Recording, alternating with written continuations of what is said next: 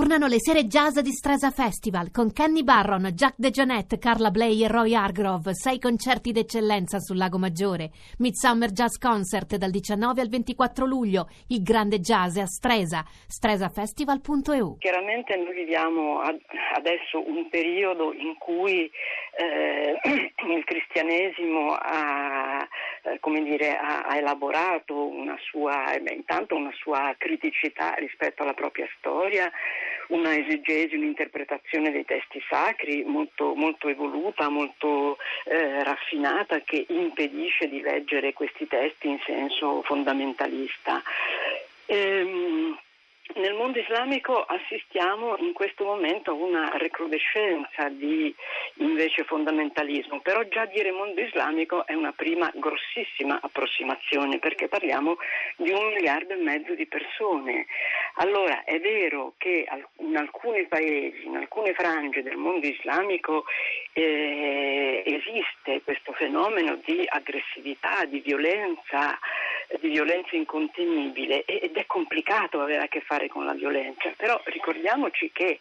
il mondo cristiano per il mondo ebraico è già un'altra storia, perché quello è un mondo che è stato perseguitato eh, fin dalle origini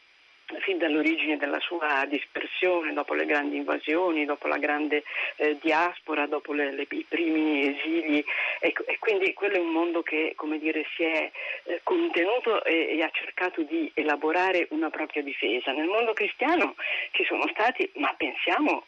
fino eh, a meno di un secolo fa, cioè come mai poi eh, se il mondo cristiano ha solo parole di amore, di benevolenza, di misericordia, e le chiese cristiane sono state occupate dalle bandiere naziste. Come mai eh, chi si ispirava ai valori cristiani, eh, andiamo un po' indietro, ma pensiamo a, agli indios dell'America Latina, ecco lì c'è stato uno sterminio in nome di una verità supposta, di una detenuta verità. Eh, come mai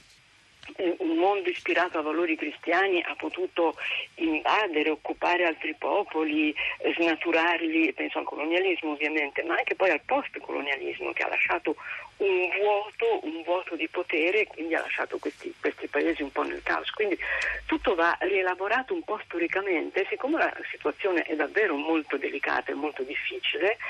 e bisogna andarci molto piano. Gabriella Caramore, sì, questa discussione che stiamo facendo, che è molto importante, sì. che ci consente di apprendere cose nuove, magari anche di approfondirle, tra l'altro Campanini ha scritto proprio un libro che si intitola L'interpretazione del Corano, servono oppure no per capire per esempio cosa è accaduto in Bangladesh? Faccio soltanto questo esempio perché ritorno all'articolo di Galli della Loggia che a un certo punto dice, cita, cita Tarben Jalloun, uno dei più famosi scrittori eh, marocchini, che dice i jihadisti prendono a riferimento dei versetti che erano validi all'epoca della loro rivelazione rivelazione ma oggi non hanno più senso. Già, commenta Galli delle Logge, ma io mi chiedo, e chi è che lo decide quali versetti del Corano continuano ad avere senso allora, e quali no? Allora, chi è che lo decide? Allora, sempre in questo numero di, di, Esodo che tu hai appena citato, io voglio fare soltanto un cenno, perché ovviamente non posso leggere tutto, di una lettera aperta al sedicente Stato islamico, cioè nella persona di al-Baghdadi e ai suoi seguaci, di sette anni fa ci fu una lettera aperta firmata da 138 guide religiose musulmane, adesso altre 126 guide religiose musulmane, certo pochissimi si dirà, però noi dobbiamo dare spazio a queste voci. In questa lettera aperta dicono, in un sommario molto sintetico,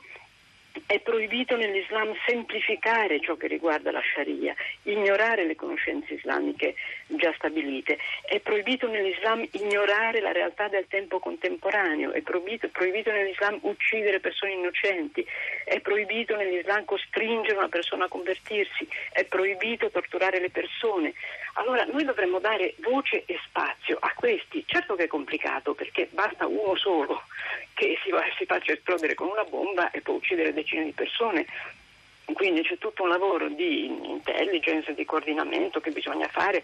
eh, di contenimento di questa violenza che sta prendendo piede, ma bisogna anche dare spazio a quella che è la tradizione interpretativa dell'Islam, che appunto c'è sempre stata, eh, è stata tenuta sottovoce, è stata tenuta eh, compressa, è stata talvolta esiliata, ma il problema non è nell'origine, nelle scritture, il problema è nella storia, è, è evidente questo. Il problema è nella storia e nel fatto che la storia non ha gli stessi tempi ovunque, quindi di questo andrebbe tenuto conto e certamente, certamente adesso ci troviamo in una situazione molto complicata e il lavoro complicato è da fare, ma è da fare a più livelli. È da fare a un livello interpretativo, a un livello di accoglienza di conoscenza di che cos'è l'Islam, a un livello di mettere come dire, delle, mettere certamente delle, delle, barriere alla violenza, ma questo lo si può fare anche facendo autocritica in parte, oppure anche critica. Ma ehm, appunto non, non, si tratta tanto di differenza nei testi, perché anche nei testi cristiani, che pure, come dire, quella non è l'epopea di un popolo, è una storia più individuale rispetto alla storia ebraica e alla storia musulmana, eh, c'è un giudizio molto duro sui corrotti, sui potenti, sui violenti, c'è un giudizio definitivo, sarà pianto e stridor di denti, dice Gesù, eh, il mite, Gesù che è il mite che non ha mai fatto male a nessuno.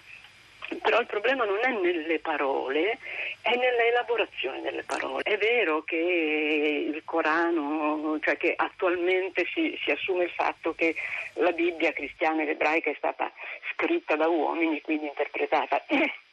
però tutti i musulmani sanno eh, almeno di, di, di, chi proprio non vuole sapere, che anche il Corano è stato poi elaborato e scritto almeno in una ventina d'anni da persone designate dal profeta Muhammad o poi da altri, quindi anche il Corano è stato composto nella riscrittura rispetto diciamo, alla dettatura dell'Arcangelo Gabriele. Quindi basterebbe assumere questo, lavorare su questo. Certo è un lavoro che molti paesi devono fare, ma il problema è nel potere. Eh, eh, il problema è che l'esercizio del potere porta a delle semplificazioni. E per esempio a cancellare questa, questo, questo, nucleo di, di, verità che tu ci hai appena ricordato, Gabriella, è il caso dell'Arabia Saudita, a cui Galli della Loggia non a caso dedica l'ultima parte del suo articolo stamani del Corriere della Sera, che è incline a diffondere una certa interpretazione molto incline alla violenza, diffonderla anche da noi, finanziando in territorio europeo, ma non solo, per esempio la costruzione di moschee che forse ai noi molto hanno anche a che fare con la diffusione eh, della, della violenza violenza e del terrorismo.